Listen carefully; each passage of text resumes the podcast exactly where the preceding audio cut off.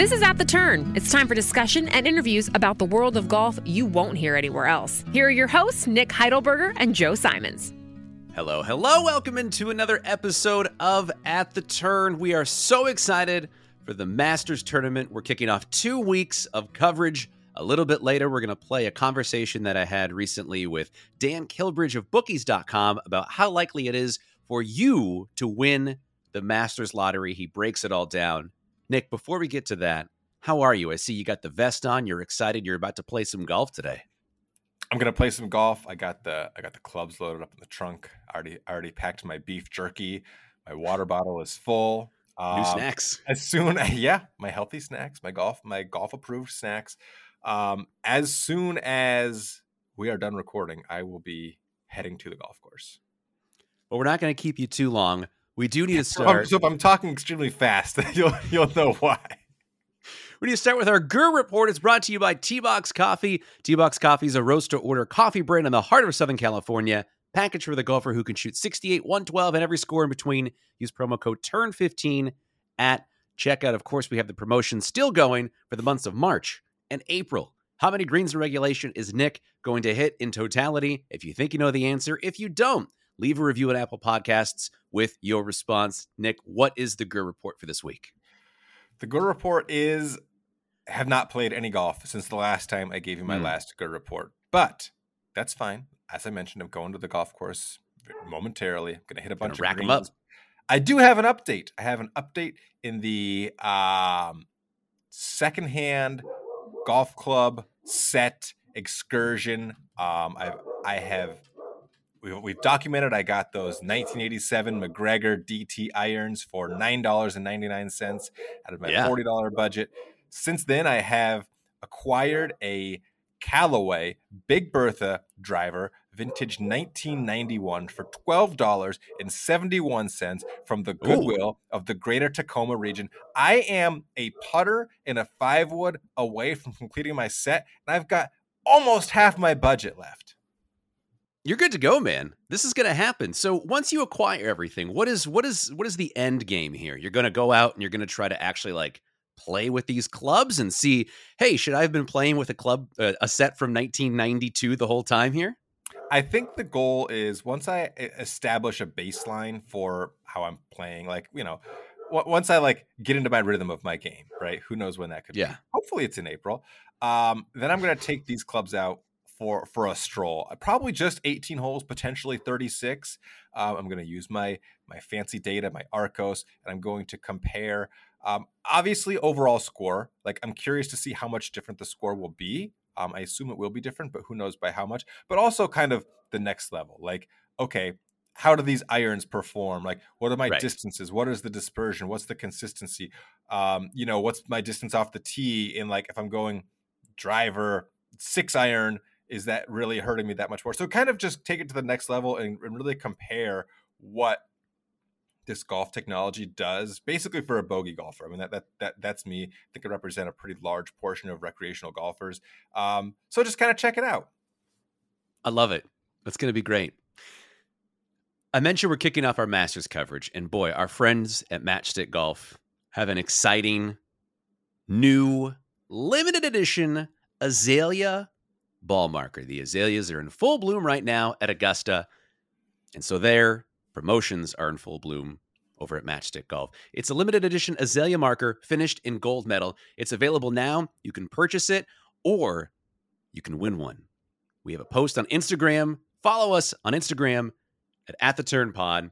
All you have to do is identify the Masters winner and the exact score that they have.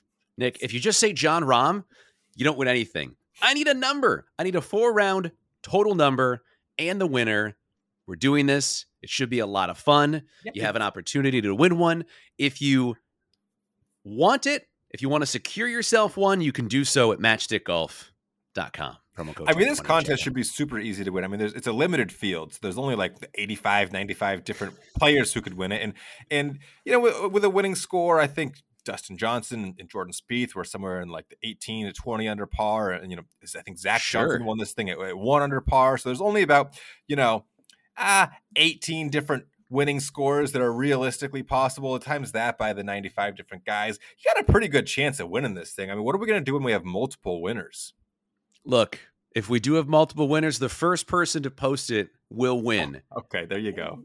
What a what a problem to have to have too many people picking the exact winner and the exact right score. But if you want to guarantee yourself one of these azalea ball markers, they are gorgeous. Go to matchstickgolf.com right now. All right, Nick, it's time for our Mad Golfer of the Week. It's brought to you by Piper Golf.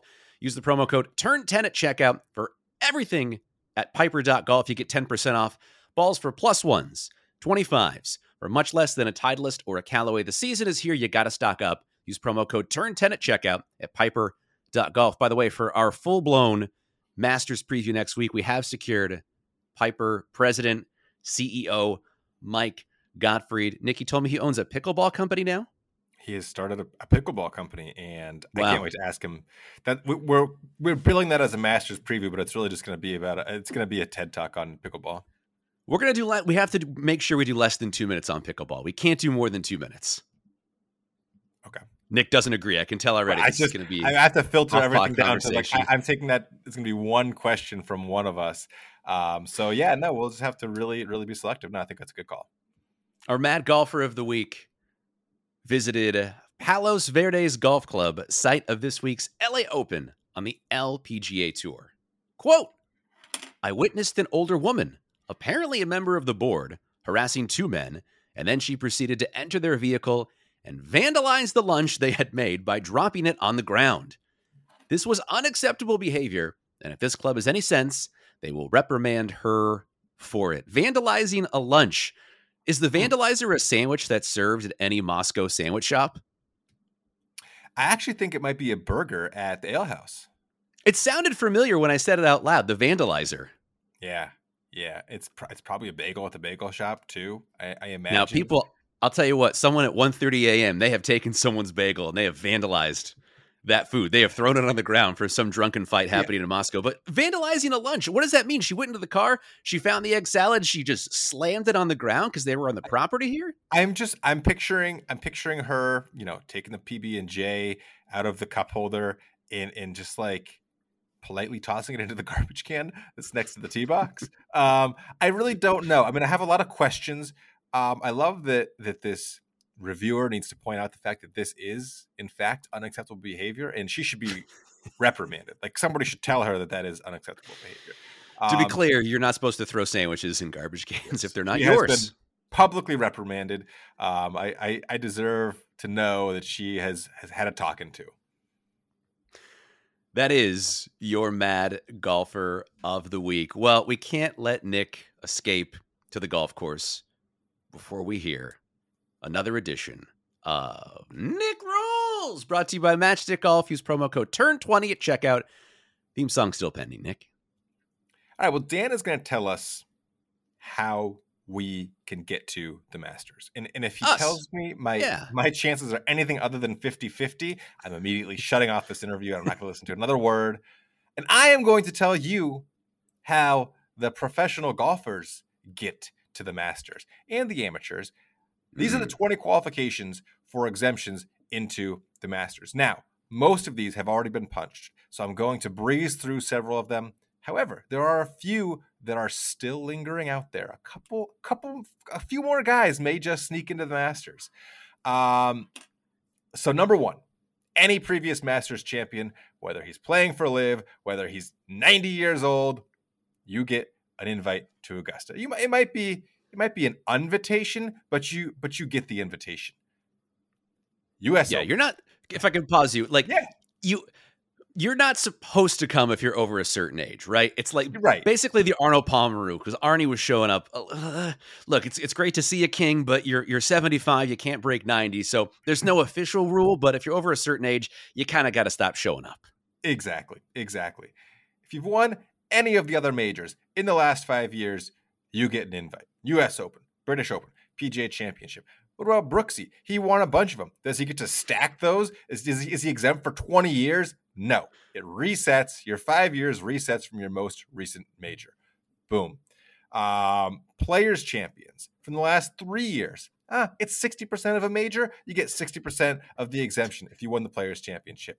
Cam Smith, That's right. he's in that group. He will be playing at Augusta. Here's one. It's kind of new, kind of have an issue with it. The Olympic gold medalist, Mm. the year after you have won the gold medal. So once every four years, the Olympic gold medalist gets an invite. Now, this is kind of messed up. Xander, he's got the gold medal. Sure, he's getting in already, but shouldn't you get in until somebody else dethrones you from that podium? And what about the silver and bronze medals? Because these are the guys who really are, are probably more likely to to use this exemption. And what a cool talking point it would be, like three years after Rory Sabatini won a medal at the Masters or at the Olympics, and they're like, "Well, Rory Sabatini is like two off the lead after after Thursday at the Masters, and he only got in because he changed nationalities and worked his tail off and got into the Olympics and and won like a seven for one playoff for a bronze medal." Um, so Hashtag not my Rory. so that would be cool. Anyways, um, it's just the gold medalist just the year after they win. A bunch of amateurs are getting in. U.S. amateur champion, British amateur champion, Asia Pacific amateur champion, Latin America amateur champion, U.S. mid amateur champion. Gotta get those guys. I don't have a chance to win any of those. I was, I was waiting for you to say qualifying for the Oregon Mid Amateur, getting The you into the Masters because the, the Northwest Golf guys Augusta. match play runner up. uh, no, not yet. Uh, okay, other exemptions. Top twelve from the last year's Masters, which is cool because if you get in on one of those that is cool. and then you you Yeah. you have a, a strong week, boom, you're Right. you're good. Top four from the previous U.S. Open, British Open, PGA Champion. You finish top four in a major, you're going to Augusta. It's all said and done. Players who have won a PGA Tour event since the last Masters, not alternate field events; those don't count. But Yeah. this is where you can get up until the last week. Like essentially, the Houston uh, Texas Open is a is a uh, um, a, a 155 for one Masters qualifier because It a lot of really guys is. aren't really playing that if they're in the Masters because they're prepping and they're scouting the course and all this stuff. But if you're not in yet, you're like, damn, dude, this is going to be a weaker field. I'm peaking. I've been training for Augusta all year, but I'm not in, so so I got to go. So that's pretty cool. Also, the top 50 in the OWDR, OWGR at the end of the year, and the top 50 in the OWGR the week before the Masters. So that's going to be basically, if you're listening to this on Monday, which you should be, the, the top 50 in the OWDR today. If you weren't already exempt, you get in. So the Dell match play, a lot of guys are like, okay, Rickie Fowler makes to the semifinals, like he could go from 64th to 49th and he gets in. So there's a lot of jockeying uh, that way as well, which is kind of exciting. And finally, if you didn't get into any of those other ones, the Masters reserves the right to invite whoever the hell they want to invite. I'm not sure, Joe, where this is used because it's not like a US Open where you've got like a Steve Stricker and it's coming to Wisconsin and you want to get him in there. And if he doesn't qualify, you, you just kind of invite him. Um, you know, all the past champions are already invited. So who would you really want to be there who didn't qualify? I'm not really quite sure. Um, do you know anybody who has used this in the past or where they would use this? Uh, an, an example that I'm thinking of is if Greg Norman wasn't an asshole, maybe like 10 years ago, they would have invited him. Someone like that who's had some close calls, wouldn't be exempt maybe towards the end of their playing career. Because like Norman almost won the British Open in 2008, I think, the year before Watson almost won it as like a 50 plus year old. So something like that. Um, but I think it's pretty rarely invoked because you're right. If it's like someone would have to be a past champion if you want to give it to them towards the end of their career, like they would have had to have had an impressive record at Augusta, but not quite getting there. Um, Mhm. so I doubt like it's used like maybe very Rory. often. Like let's flash forward. I don't know, 20, Right. When, when like Rory at the end of his career just needs the career Grand Boy. Slam. You know, like he, That'd he's done all this for the PGA Tour, and and he's like maybe he's had a couple good years, and it's like, By the hey way, guys, I'm I'm not quite there yet, but I think I might pick Rory to win the Masters this year. I think I think I might do it. I think I might. I don't know. I don't know. I, I haven't yet. Sorry, we can close the book No, on Nick Rules. that's That's, a lot Yeah, of ways to get in the. Masters. Look, if you're not in the Masters, many that's on you, There's man. so many ways. right, right. You have a lot of chances. it's it's all on you, man. Um, okay, I don't want to delay this much farther. It's a very interesting interview that we have with Dan Kilbridge of bookies.com. We had um, a really wide ranging conversation. The crux of it is he wants to figure out how likely it is that you win the Masters lottery, the ticket lottery, get into the event. We break it down in a unscientific, very scientific way. He shares his experiences about being on the grounds at Augusta. One of my favorite interviews done on this podcast, so please stay tuned to that. Next week, we have Mike Gottfried from Piper Golf, a full blown Masters preview. Our picks. Nick, who's your pick to win the Masters? Uh, I actually have a. I've got a, a very outside the box, intriguing. Ooh. But I think if you if you think about this, it will make sense. I can't wait. This is already exciting. Jon Rahm. that's wait. That's your outside I, the box. Hear me pick? out. Hear me out. Okay. It could make sense, as crazy as it sounds. As crazy as it sounds. Nick lays the case out for one of the hottest, most dominant players in the world to win one of the biggest events next week. If that's not reason to tune in, I don't know what is. Thank you for listening. Enjoy the conversation with Dan. We'll talk next week. Before we go through the method to your madness here, what was the inspiration behind it? Did you just want to know the answer to this? It, I did, and I just kind of I've always liked uh, trying to figure out questions that may not be, uh, you know, possible to answer definitively without, you know, Augusta National handing that information over. Um, and I've, you know, it was golf season and we are a betting site. And I thought rather than do a traditional, oh, I think Cam Smith's going to win this year, uh, it would be fun to do something, you know, kind of odds related, uh, but in a completely different direction than just the typical tournament stuff. And, uh, you know, it's something I've always been curious about. So it was a lot of fun looking into it. Yeah. Something that you were adamant about throughout your piece is this is an educated guess. This is for entertainment purposes only. I don't actually know, but this is a fun exercise that we're going through. Yes, and all of my uh, math teachers throughout uh, high school and college would definitely support the notion that this is not a scientific uh, breakdown of any kind, more of just you know a general fun exercise of how close can we get.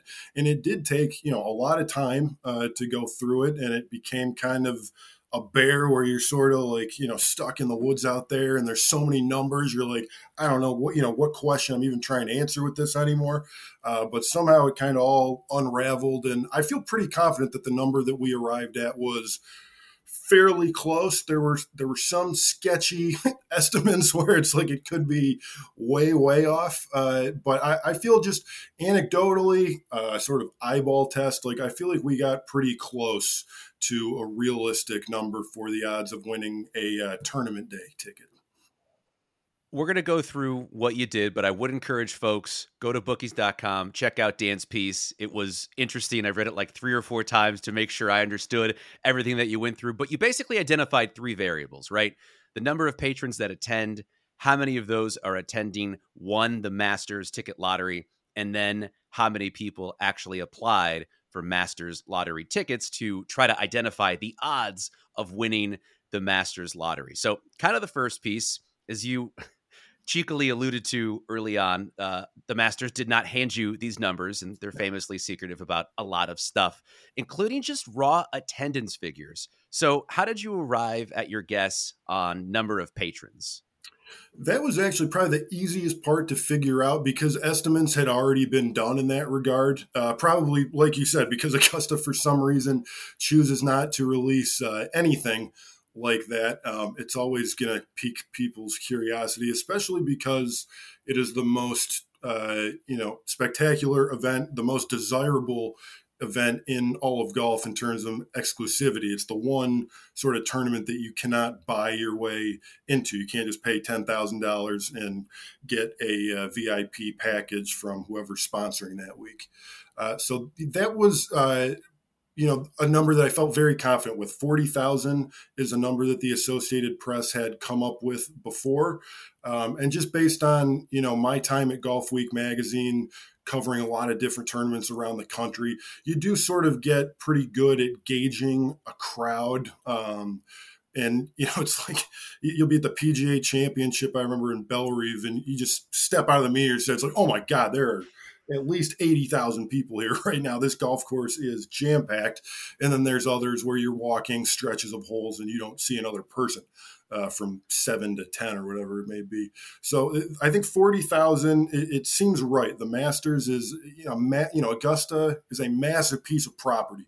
So it there are only a few choke points on the course where it really does feel condensed. Um, but then there are, again, even at Augusta National, you'll be walking a certain area and you could be the only person uh, within sight, which is a, a really exciting and kind of just one, like almost a religious experience when you find yourself alone at Augusta looking around, kind of a how did I get here moment. Uh, but yes, we did feel, I think 40,000 was like the most solid number that we had in the entire piece. Okay, so we have the forty thousand dollar figure, forty thousand um, people figure, and then you attempted to figure out how many of those daily attendees were actually lottery ticket winners versus those with the lifetime tournament passes. And before we get to your sleuthing on that, the lifetime passes themselves, I feel like could be a whole side conversation piece of this that is absolutely fascinating. So for folks that are unfamiliar with sort of the split between, you know, folks that get the um, lottery tickets versus the lifetime lifetime passes, the series badge patrons. Can you explain that to listeners? It's basically the luckiest group of people on earth. Um, essentially, you know, the it's obviously you and I are you don't remember um, the Masters in the '60s and the '70s and the '80s as it was sort of slowly becoming uh, the behemoth that it is today. Um, but really, you know, back then and when, especially when the when the tournament was first founded, they were begging people to come out to Augusta National because they were trying to make it, um, you know, a special event and tried to make it exclusive, especially with just the naming of the Masters. That was kind of the goal all along, but it took a long time to get people on board to where there was a massive demand for tickets. So even up until you know the 70s and 80s, I believe tickets were not hard to come by. And for locals uh, around Augusta and throughout the state of Georgia, there was a waiting list for these series badges. Uh, I believe the waiting list has been closed since around 2000. It briefly opened up for a year or so, around 20 years ago. Um, but yeah, basically, you get a lifetime pass in which you can attend the Masters every single day of tournament week, all the practice rounds, all the tournament rounds eh, for face value, which is, I can't remember the exact total. It's like, it's not more than 300 or 400 bucks. I think it's even cheaper than that uh, for the badge. So basically it's, you know, it's, a golden ticket, uh, and you can come every year. And there are certain kids, uh, youth golfers, who that is kind of how they grow up. Their childhood revolves around attending the Masters every week. Um, as I'm sure you know, the the high schools throughout Augusta close during tournament week, and the kids work the concession stands. They get to come see a little bit of the golf. So it's such a weird dynamic of you know the 20,000 lottery winners um, and the corporate invites you know the people at breakfast place all that stuff. And then just sort of the more um, down to earth like face value you don't have to pay an arm and a leg. If you're lucky enough to have one of those series badges uh, you are in for life so long as you are in compliance uh, with the rules each year because I have heard firsthand horror stories of people who gave their pass to a brother for a day and brother accidentally forgets he has the cell phone in his pocket as he's going through security. Brother gets kicked out and the badge gets revoked. So they do take those things very seriously uh, but it's an incredible uh, a privilege for those who had it. And that was a really difficult uh, thing to figure out is how many of those were out there. Yeah so before we get to how many try how many how you tried to figure out how many were out there. Um, did you try to contact Augusta, or have you ever in your career tried to figure out like, can I get on this list? Is there a list? Is this something that's going to be closed off for the rest of time? Do you have any insight into that part of it? I don't. Um, but, you know, just asking around in terms of how many there were, I know that I texted a lot of just sources, a lot of writers who were really plugged in, um, and they all, you know, kind of had no idea and couldn't wow. even really muster a guess. It's just sort of that locked down um, in terms of information.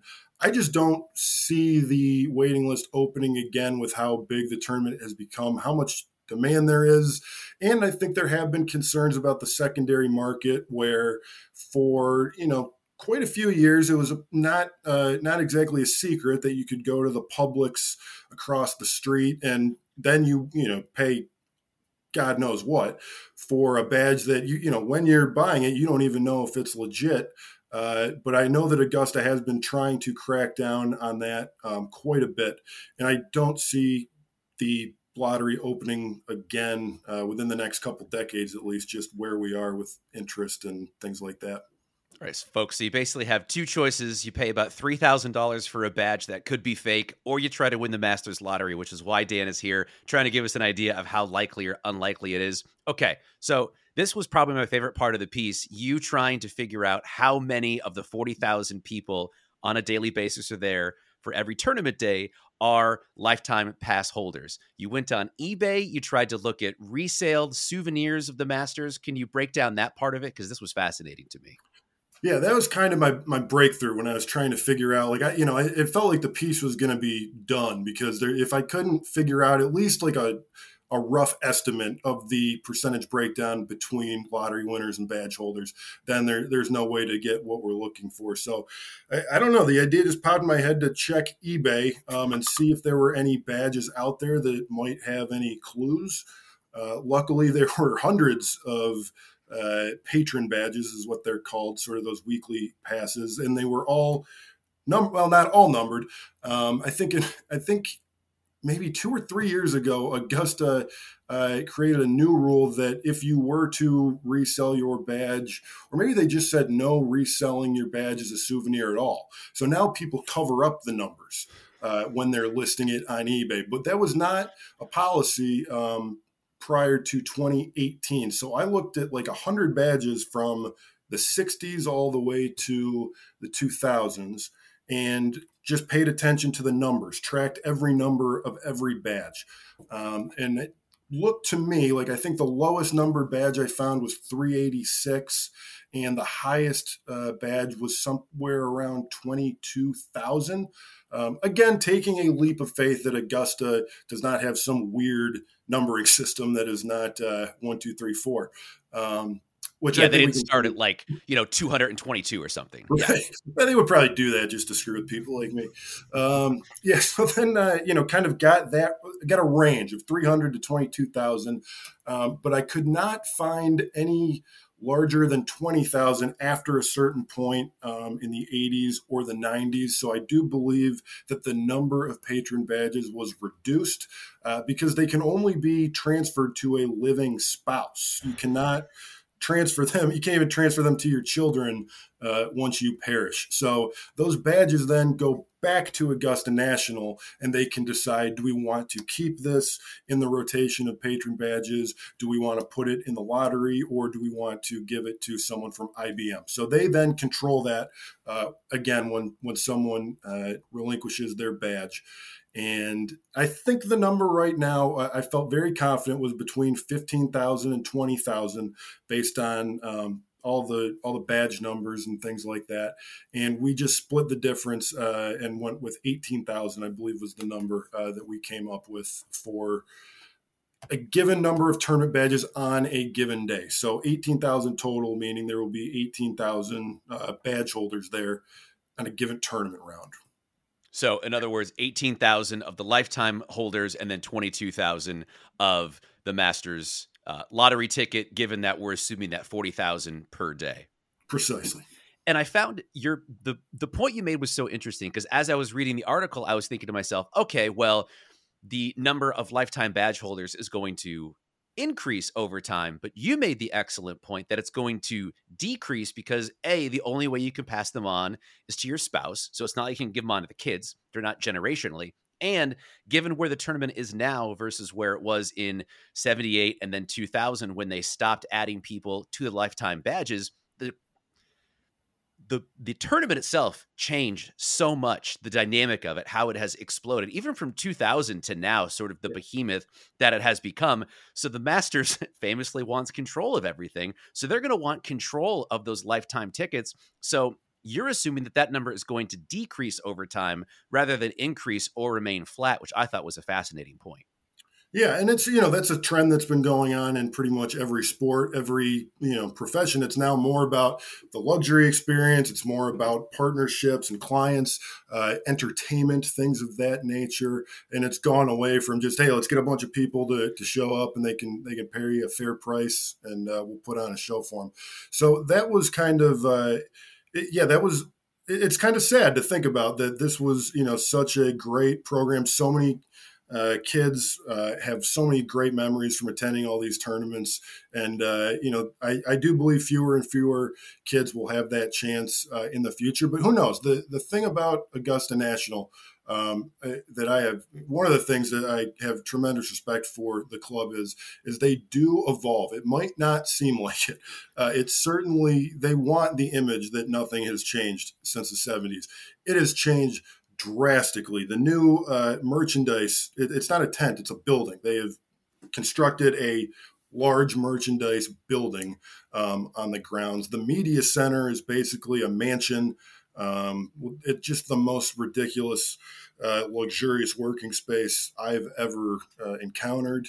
And so they they do kind of understand that times have changed They've done some innovating with the broadcast. They've slowly conceded on things like the shot tracking um, and other trends. They've invited a lot of influencers uh, out, which is interesting considering you can't have your cell phone on the ground. So I don't know why. And, and maybe that's, uh, you know, maybe they're not, I'm guessing they're actually not invited by the club, probably a, more of a corporate um, VIP pass type deal. But yeah, I, I do think, you know, it's never going to get to the point where it's the Super Bowl and no one is able to attend other than the extremely wealthy um, and those who are tied in to the game itself. I, I, do think Augusta will continue to figure out a way to get people uh, to the course, and that's what you know I love about the lottery. Your chances aren't great, but I think we all know uh, that certainly I do. You know, many people who have won and who have gone and had the time of their life, even if they get rained on uh, for an entire Tuesday practice round. So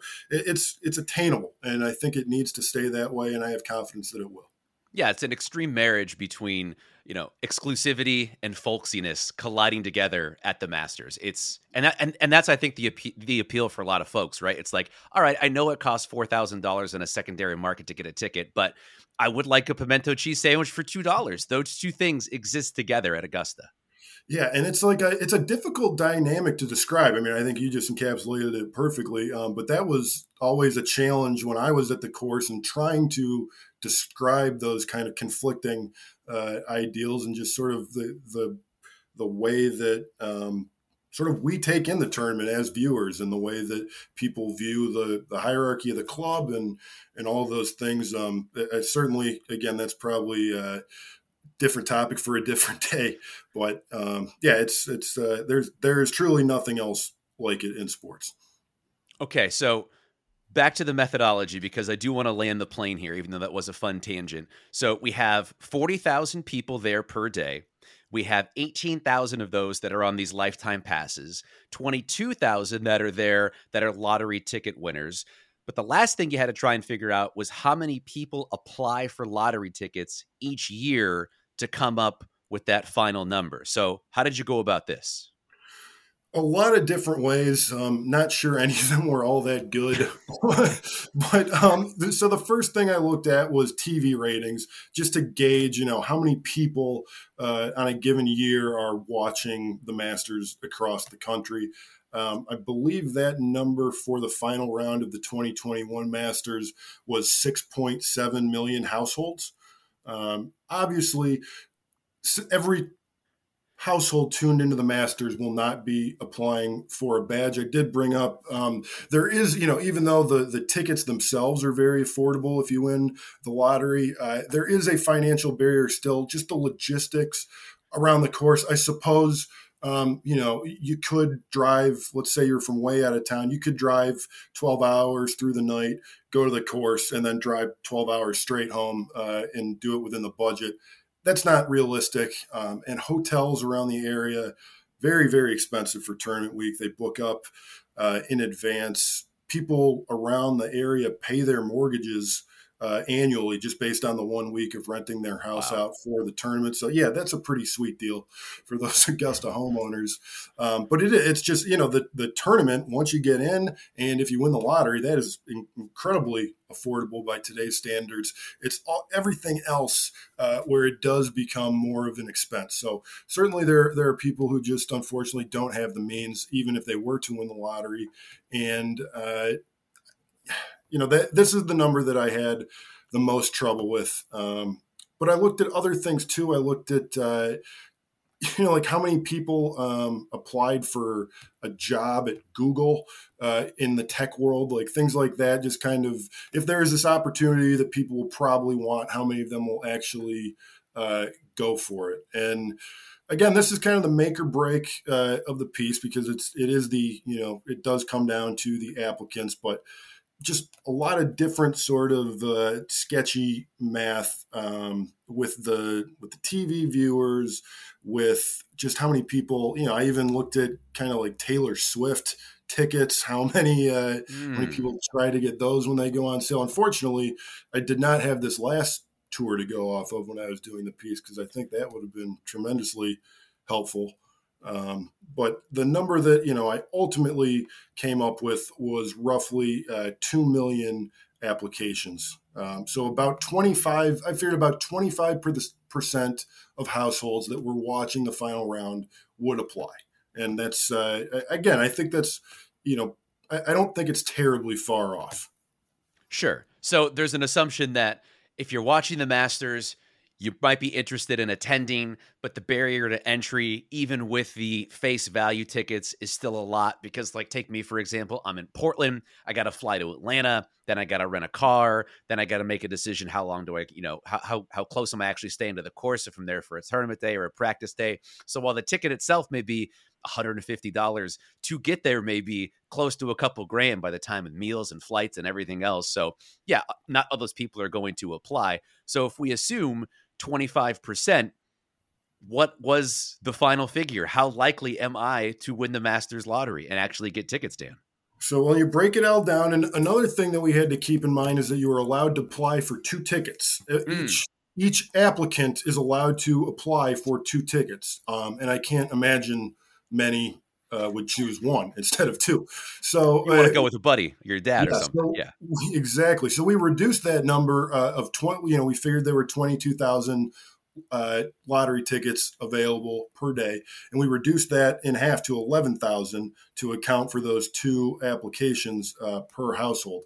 So when we broke it all down, uh, the final number that we came up with was zero point five five percent. So a one in two hundred chance to win tournament tickets in the lottery. And it is so that was it is more likely uh, certainly to win practice round tickets. They have more people on the grounds those days. But that uh, sort of got away from me when i was looking into the numbers the breakdown of tournament versus practice. So i decided to keep the focus solely on tournament practice rounds. And that a 1 in 200 chance i mean again I, that passes the the litmus test for me i mean i know maybe you know two people that i have golf with uh, have won for the actual tournament i know you know several who have won practice rounds but really only i think two or three people who i've played golf with that have actually won a tournament round um, and i actually got to meet up with them while i was covering the tournament so that was a really fun day. But yes, I think you know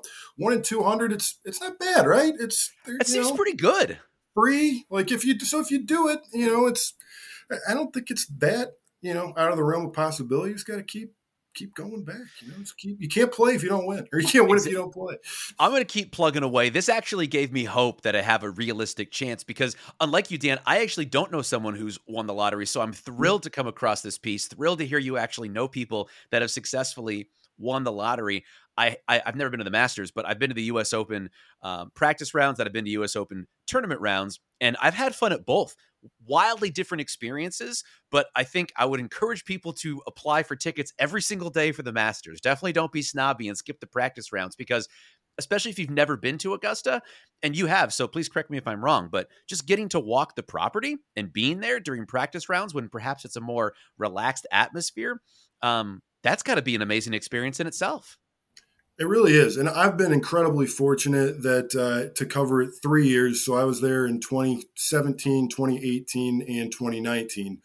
Um, and one of the coolest things I've ever experienced uh, in my professional career was on Easter Sunday, the first time I went to the Masters. It was uh, the week or it was the Sunday before the tournament started. So it was players were just sort of arriving uh, to the course, and they don't allow fans on the grounds on Sunday, but media is allowed to go get their badges and then work from the course for that day. So standing kind of near the clubhouse, looking out over the entire course, and there's not another soul in sight. There, you know, there's you're basically alone um, in this massive, you know, property. It, wow. it was a, a, special, special moment um, that I'll, I'll, certainly never forget it. And you know, even I get choked up there, like because you just see everywhere you go, someone is making a memory of a lifetime. Like every time you go down Amen Corner, there's a dad and a son, like not saying anything, right? They're sitting there, arms around each other, just looking.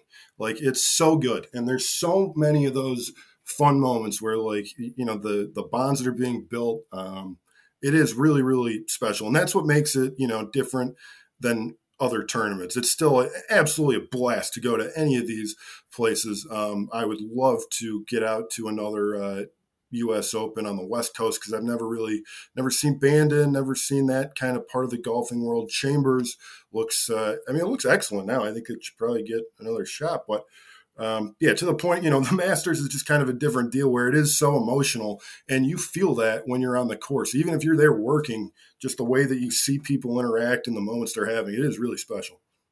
Dan, what kind of feedback have you gotten on the piece? A uh, little of both. You know, I, I, got a lot of people who just thought it was uh, it's interesting that some people read it and they go, "Oh, that sucks! Like I'm never gonna win. This is that's not fair. Like what am I even doing? I can't believe it. What a chip!" And then there's other people like, wow, that's pretty good. Like, you know, I, will take those chances, which is kind of where I fall. Um, so I guess it's just, I don't know, a matter of people's expectations, uh, how lucky they feel they are in life. But yeah, the, the reception was very good. Um, and luckily for me, no one has come forth with a counter uh, pointing out all the places I went terribly wrong with my numbers and how it's not even close. So, uh, yeah, there's been no rebuttal. Um, I'm kind of guessing that I will now be placed in like a lifetime ban from the lottery for attempting to guess. Like, I, I really think like I, I might have. I hope I didn't like screw over any of my family and that like the the Kilbridge name is now just blacklisted. But I do have a feeling uh, that writing that piece may have hurt my chances uh, in future lotteries, which I'm fine with. I got to spend three full weeks at Augusta National. So I truly feel like you know, even if I never get back, uh, I'll always have those memories and just consider myself incredibly lucky to have experienced it. Um, and now, you know, when you watch it on TV, it's it feels different when you know the routing from three to four, when you can picture the tunnels and oh yeah, you know, I needed that tree for shade on six. Like just all those things are really, really adds to the experience and to kind of see it all laid out in front of you after you've watched it on television or played it on Xbox and PS or uh, PlayStation for however many years, like to just see it all laid out. It's so, in a way, it's so different than you expect, um, and in a way, it's it's just like you've always imagined. It's it's hard to describe, but it, it's you just got to see it. And I truly hope that that everyone who legitimately wants to, um, not for the status, not for the party, not to be seen, but like those people who truly just want to get out, get a visual um, on this lovely golf course. Like I really, really hope that everyone who wants to do that gets a chance someday. I love that. So the piece itself is a bit of a Rorschach test, and you haven't had like a genteel phone call at 3 a.m. threatening you to take the piece down yet, at least. Not yet. The, the, okay. the, lottery came and went this year. I, I didn't win the lottery, uh, but I got the same email as everyone else. So I don't know. Maybe we're, we're flying under the radar, uh, but we don't want to take any chances there. Dan Kilbridge, bookies.com. You've been so generous with your time. We're going to get you out of here with this. It is turn 10 rapid fire questions brought to you by Piper Golf. Use promo code TURN10 at checkout at piper.golf. You can get tour quality golf balls at amateur prices. Dan, are you ready? Absolutely. Number one, Jack or Arnold? Arnold. Number two, hole in one or lowest round ever? Hole in one. Number three, will Tiger make a cut this year? Yes. Number four, will Rory win a major this year? No. Num- number five, what's the most you've ever paid for a round of golf? Oh, uh, I want to say like hundred bucks. Oh, that's not bad. No, no, yeah, we don't get too crazy with it. Okay. Number six, favorite club in your bag? Got to be the nine iron. Love it. Number seven, what's the most important putt you've ever made? Ooh, uh, yeah, just took down uh, a big match at the new South Course at Arcadia Bluffs, which is tremendous uh, throwback link style property. Uh, just made about a 10 footer there to win the match on 18. Uh, I think that's that's about as good as it gets for me. I'm not a terrific short game player by any means. Whatever the first one that comes to mind, that's always the most important putt. I love when I ask people that one. Number eight, fade or draw? Fade. Wipey fade. uh, number nine, are breakfast balls ever okay? They are always okay. And number 10, last one, how early should someone arrive to the course before their tee time? should in uh, let's see they, they should be there half an hour before. I i've broken that rule countless times. Of course. Trunk to tee we've all been there Dan Kilbridge, read his good work on bookies.com. You can get his picks every week for the PGA Tour. I've checked them out, they're pretty good. Dan, thank you so much for your time and sharing your story about the piece. It was a lot of fun, and I encourage all the listeners to go check it out. Thanks for having me, Joe. Really enjoyed it.